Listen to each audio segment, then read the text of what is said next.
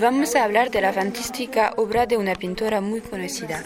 En 2018, la célebre pintora Sarah Ruffier hizo el retrato de su amiga Carmen, una persona muy importante para ella. Lo primero, lo, eh, lo primero que podemos observar los colores vivos, amarillo, verde y azul, que ocupan todo el espacio. Estos colores están representativas del moral de Carmen, contenta de la vida como Carmen la describió. Después podemos observar que Carmen ocupa casi todo el espacio. Sara dice que es porque ella es muy importante en su corazón, entonces había que pintarla en grande. También podemos observar que la cara de Carmen es de derecho porque es tímida pero sus ojos son grandes y representativos de su amor.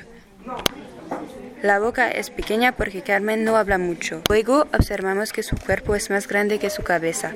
Carmen es alta y los colores de su vestido demuestran su sensualidad como su pelo moreno de su inteligencia. Por fin, el retrato de Carmen es ahora conocido en el mundo entero y inspira a las gentes que lo veo.